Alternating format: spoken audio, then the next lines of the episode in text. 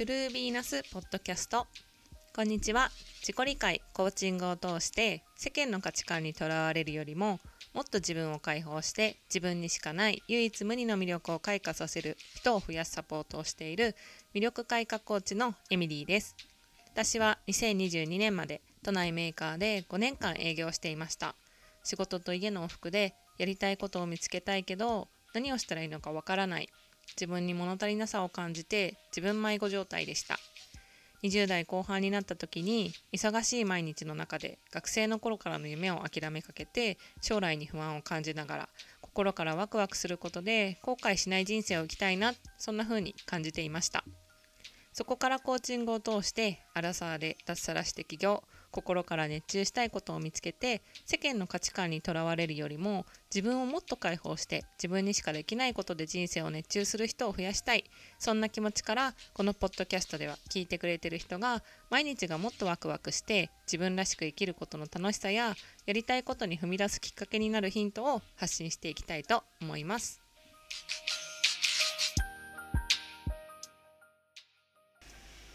はい皆様いかがお過ごしでしょうか？今回はインタビューエピソードになります、えー、今回のゲストはですね井上桃子さんという方に来ていただいて井上桃子さんがどんな方なのかと言いますとあのテトテトという夫婦ユニットで食にまつわる活動やあの夫婦お二人でされている会社で商品開発やブランディングなどをされている方です。で実はですね私が過去に撮ったエピソードであの41回目のエピソードでお話しさせていただいた方があの桃子さんなんですね。であのその話はどんな話だったのかというと私があのタイトルとして変わりたいと思ったきっかけになった2人の女性丸1というエピソードを撮ったんですけどその時にあの会社員で悩んでてやりたいことをやりたいやりたいことを仕事にしたいけどなんか自分にはできないだろうっていう風にすごい悩んでた時があったんですよね。でそこからあの桃子さんのノートをきっかけでいろいろと自分が変わりたいっていう風に思ったそこからいろいろその3年後には行動していたりとかフリーランスになって自分がやりたいことを仕事にしているっていう状況もあってもう本当に本当に私の人生が変わったきっかけになったっていうそんなこう素敵なきっかけをいただいた女性の一人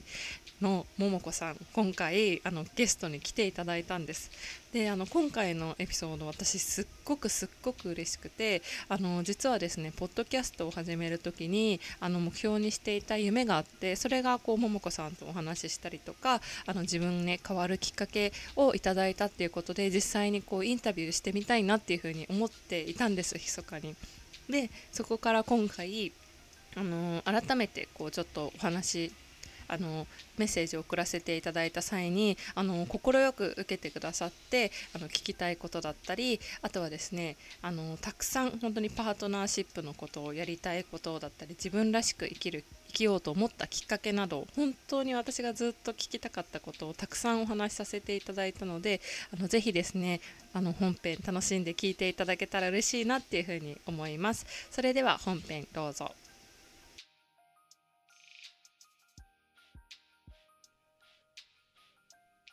はい。あの、今回はゲストに来ていただきまして、あの、私がずっとお話しさせていただきたかった、あの、井上桃子さんに来ていただきました。よろしくお願いいたします。よろしくお願いします。よろしくお願いします。あの、実は、あの、井上桃子さん、私、あの、前にポッドキャストのエピソードで、あの、ちょっと人生にきっかけを与えてくれた方っていうので、ちょっとエピソードを以前撮らせていただいていて、勝手にあのご紹介させていただいたことが実はあるんですけれども、あのその桃子さんにちょっとお伺いさせていただいて、今回お話の機会をいただきました。ありがとうございます。いや、こちらこそありがとうございます。ありがとうございます。あの、最初に、あの、桃子さんの経歴だったりっていうのをお聞かせいただいてもよろしいでしょうか？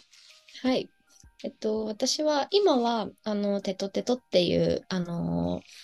会社をあの旦那さんと2人でやっていて、まあ、食にまつわることは何でもあのご相談くださいっていう感じであの商品開発だったり、えっと、何ですかね、あ旦那さんが料理がすごい得意なので彼のそのスキルを結構活かして商品食に関する商品開発とかレシピレストランのレシピ作ったりとかっていうのを、まあ、その、日本全国、どこでも呼ばれたら行きながら、その、お仕事をしていくっていうようなお仕事をしていて、私はその彼のサポートを結構しているような感じです。で、結構ここにたどり着くまでには結構、なんていうんですか、経歴はいろいろあるんですけれども、えっと、ままず横浜生まれの横浜育ちで、こう母が公務員で父は学校の先生みたいな、こう真面目なお家でだったんですけど、そこで、えっと、まあ普通小学校は地元の小学校行って、そこからあの中高一貫の女子校に通って、で、その後一回、東京薬科大学っていう薬の学校に行きました。ただそこは本当は私が行きたかったところじゃなくて、両親があの私の将来を心配して、なんていうんですか、薬剤師の免許を取っといた方が将来安定だからっていうので、行ったんですけれども、ちょっと私的にはそれがどうしても、なんだろうな、しっくりこなくて、えっと、美大に行きたいっていう思いがあったので、まあ、一旦行ったんですけど、ちょっと途中で退学させてもらって、で、えっと、そこから入り直して、武蔵野美術大学っていう美大に行って、で、まあ、三浪みたいな形で卒業した後に、あのー、デザインとか、そういったし、えっと、職種で、グリーっていう IT 企業に入って、6年ぐらい勤めた後、えっと、また同じような IT 企業にもう1年行って、えっと、7年間ぐらい社会人経験をした後に、さっき言った、その夫婦で会社を、テトテトっていう会社を作って、そこから今みたいな活動をしていたっていう感じの経歴です。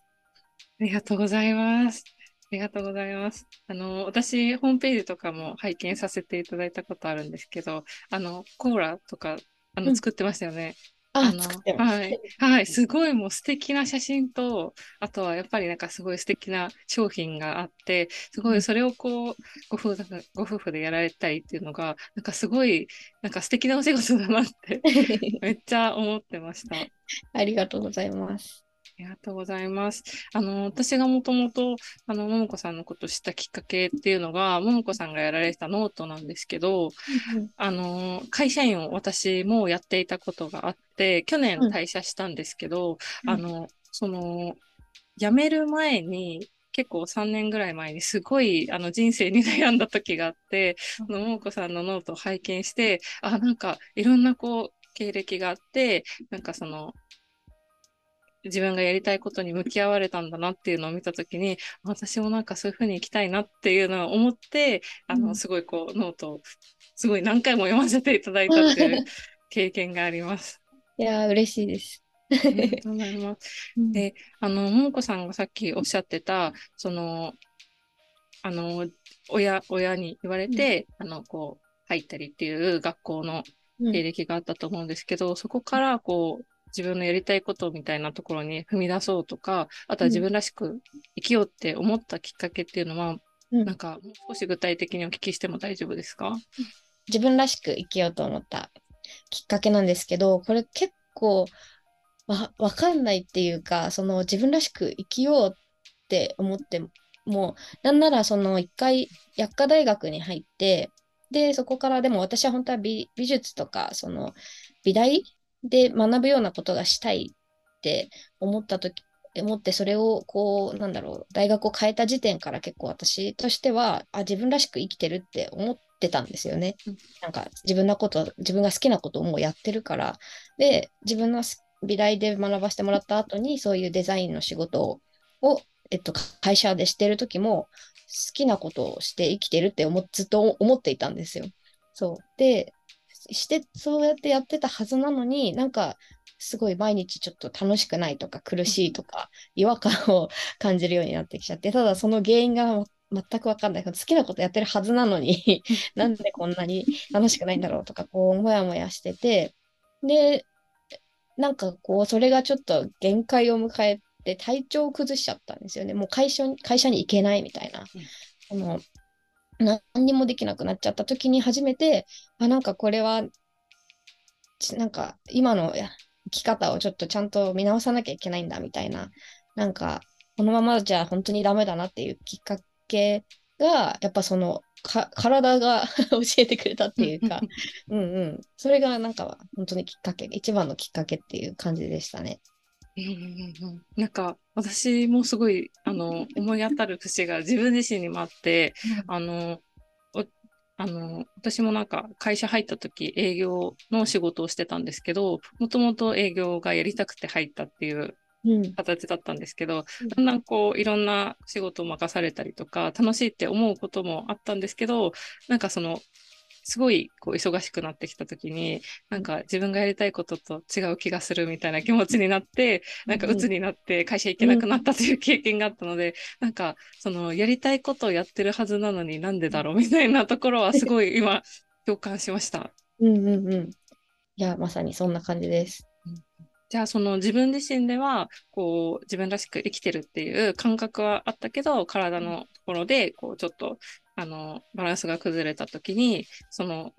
今やってることを変えなきゃいけないっていうふうに思ったっていうことがきっかけだった。うん、そうです。ありがとうございます。なんかちなみにこう今の感覚としてはどうですか？やりたいことをやってるっていう感覚ですか？あ、そうですね。今はやり、うん、まさにやりたいことはできてるんだけど、でもやっぱりちょ、ちょっとずつい違和感はあるんですよね。なんかこのままじゃダメとか、なんか違うなっていう風に感じる時があって、やっぱそれは、その時、それ、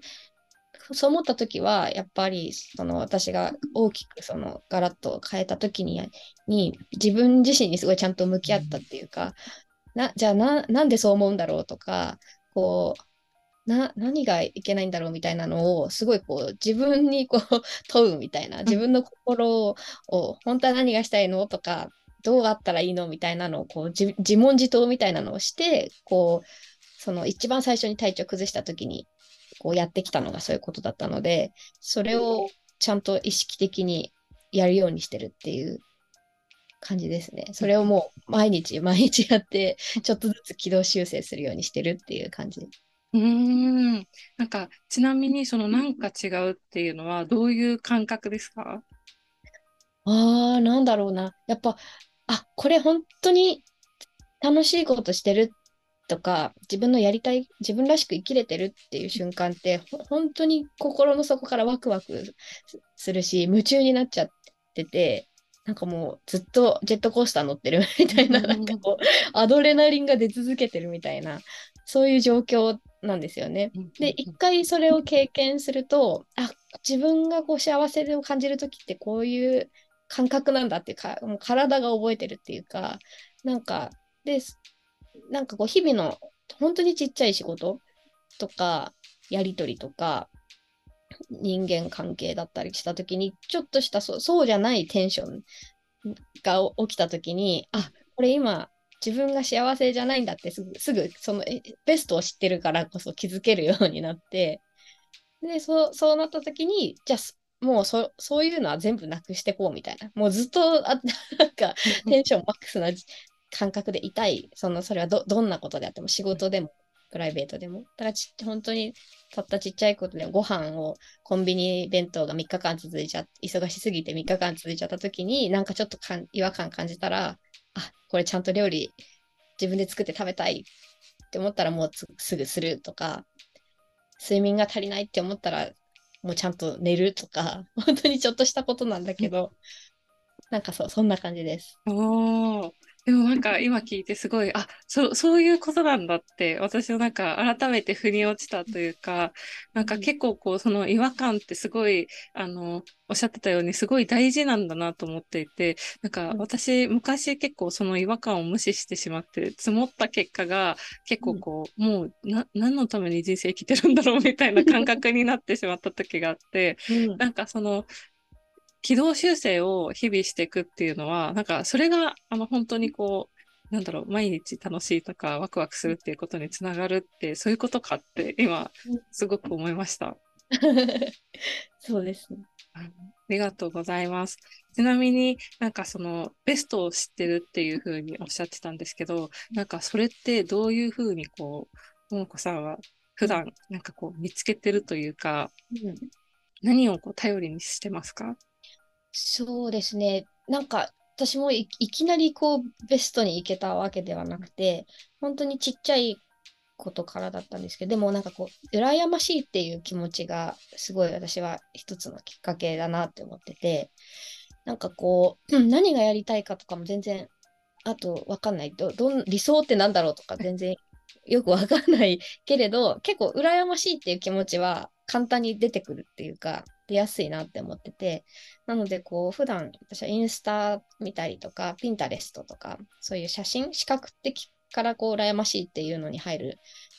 のが多いんですけど、例えば、こう、夫婦で毎日こう、2人でキッチンに立って料理して、ご飯を毎日食べる人のブログとかを見たときに、私はそれがすごいあの独身だった時めっちゃ羨ましいって思ってであこうなりたいってなったらそうなんかもうそこにちょっと目指していろんなその人がやってることを真似していくみたいななんかそこからで真似してうまくいったとか真似してる時とかでそこ真似からちょっと一歩進んで自分なりのアレンジを見つけた時とかなんかそういうことやってる時って結構一番ワクワクするしあなんか幸せってこう思うことが多いなって思ってます。うんじゃあ実際にその行動羨ましいって思って何が羨ましいのかっていうのを知って、うん、さらにこう行動に移していくっていうステップがあったんです。うん、あそうですそうです。もうまず真似する。羨ましいって思って、うん、思ったことをなんか本当ただ真似するみたいな。そう。で真似してるうちにこう自分なりのやり方とかが出てくるからあじゃあそれを続けたり、あ、なんか実際やってみたらそうでもなかったなって思うことも結構いっぱいあるから、それはもう、なんかじゃあ次の新しい羨ましいを見つけていくみたいな、そんな感じです。なるほど。私、あの、ももこさんがノートで書かれてた、その最初にインスタの発信から始めたっていう話が好きで あの、なんかこう、周りにどうしたのみたいな風に言われたっていう風に書かれてたと思うんですけど、うん、なんかこう、その、私もすごい悩んだりとか、あと、なんかノート読んでて思ったのは、こう、新しいことを始めたりとか、ちょっと自分が羨ましいなって思う人の真似をしたときに、なんか周りから、うん、え、そういう人だったのみたいな風に、なんか言われたりとか、それが怖くて、ちょっと踏み出せないみたいな時間も結構あって、うん、なんかそういう時はありましたか、あ、ありま、ありました。あったけど、なんか、あ、踏み出せないはあんまりなかったかな。もう、こう、なんて言うんだろうな。そなぜかそこそこはなくて私のも多分持ってる性質かもしれないんですけどでもその気持ちはすごいわかる。そのどうしちゃったのみたいな、何やってんのってちょっとバカにしたような人とかもいてでもやっぱりそんなのは気にせずやってると逆にそそれが当たり前の人たちと新たに出会っていくから、なんか、で、そこで居心地が良くなってきてっていう、だからやっぱりちょっとずつ、まあ、切れたわけではないけど、うん、たくさん時間を過ごす人とかがこう変わっていくイメージなので、別にそこはちょっと、あの、最初はなんか、もやってするかもしれないけど、一歩踏み出すと、また新しいこうコミュニティとか世界が見つかって、そこではそれが今度逆に当たり前で普通すぎることになっちゃうみたいな。確かに。なんかその自分の当たり前が変わるってかなりこう行動も変化しますよね。うんうんうん。うんうん、ちなみにその今こうややり続けたっていうお話も出てきたと思うんですけどそういうふうに何か行動を積み重ねる時とかってなんか意識してたり大切にしてることってありますか？うんそうですね。なんかあんまり厳しくしすぎないっていうか、うん、心の赴くままに、なんか楽しかったらやり続けるけど、もうちょっとでもつまんないとか、テンション上がらないって思ったらすぐやめるみたいな、なんかあの、っていうのが私のあれですね、なんか、も目標があったら違うと思うんですけど、例えばこう、インスタとかも1万アカウントまで目指すとかだったら、そう頑張って毎日こう投稿し続けなきゃいけないとかあるんだけどなんかなんとかしなきゃいけないっていうのがあんまり私は好きじゃなくてなんかしちゃう？やるやるなって言われてもしちゃうみたいななんかそっちを探すまでやる？なんっていうためになんかしなきゃいけないことでは多分あんまり成功しないなっていうか楽しく成功できないなっていう感じの私の人なので、まあ、いろいろいると思います。なんか楽しくなくても1年続けたら、なんかそれが身になるから頑張るし、その頑張るのが好きな人とかもちろんいると思うんだけど、でも別にそれがす、えっと、そそれが辛くて何か始められないとか、続けるのが苦手なんだからそう新しいことはできないって思ってる人がもしいるとしたら、もう別になんかちょっとやってダメだったらすぐやめるみたいな、なんかそれでもなんなんかう うまいことできてる。はい。し、結構そう今一緒に働いてる子とかもそのなんつうんだろうな。もうやちょっとでもつまんなかったらすぐ言ってねって言って。そしたら違う仕事に変えたり、うん。楽しいことをが見つかるまでなんか違うことをやり続けてで見つかったらもうあとは何も言わなくても勝手にやってるからもうそれ。なんかそういうのを探すみたいはい。すごい。あの、私、この、私がやっぱりこう、もう、その 鮮明な印象っていうのが、その、すごい会社で悩んでた時の帰り道に、急に DM を送らせていただいたことがあって、なんかやりたいことがあるんですけど、なんかもうそれが実現できるかわかりません、みたいな。お金になるかもわからないです、みたいなのを、すごい長文で送ったんですよ。それで、あの、まさかこう返していただけると思ってなかったんですけど、すごい、ももこさんが長文で、あの、親身に答えてくださって、やっぱりこの、なんか、人に止められてもやり、やりたいっていうことうがん。本当にやりたいことですよっていうのを教えてもらったときに、なんか、私もちょっとそこを意識しようというか、すごいこう、あ、じゃあ自分もそういうことあるから、そういうのがすごい、ただそれを知ってるだけでもすごい幸せなことなんだなっていうふうに、なんかうん。そこからこう諦めない理由になったりとか、楽しめる理由になったりっていうのがあって、なんかすごいこう、あの、感謝してます。嬉しい。ありがとうございます。ちなみになんかその、例えばこうしなきゃっていうところよりも、こう、ワクワクして楽しいって思うことを続けるっていうところで、なんかこう、頭で考えてる自分の好きと、例えば心が思う好きって結構違う場合もあったりとかすると思うんですけど、なんか、そこに敏感になるにはどういうふうにしたらいいんでしょうか？ああ、でももうそれはいろいろやって、うんで、その時の自分の気持ちをちゃんと確認するっていうのを、あの、い意識的にやる。結構意外と、あの、頭で上上書きしちゃうっていうか、なんか、心では楽しくないって思ってるのに、それを見ないようにしちゃうとか、しそれをなんか本当に自然とやっちゃうんですよね、結構。なので、それをうんと本当に意識してやるっていうか、うん。心を を見るっていうのを本当一日一回やるとか、なんかそういうじ自分の中でこう、なんだろうな、確認するタイミングとかをちゃんと作ったり、自分一人だと無理だったら、それをなんか定期的に友達と話すとか、まあなんか言っても、誰かに言ってもらうとか。私は結構それを占いでやったりするんですけど、なんか全然私と知らない人に、こう、ズバッと言われて、だ断定的に言われると、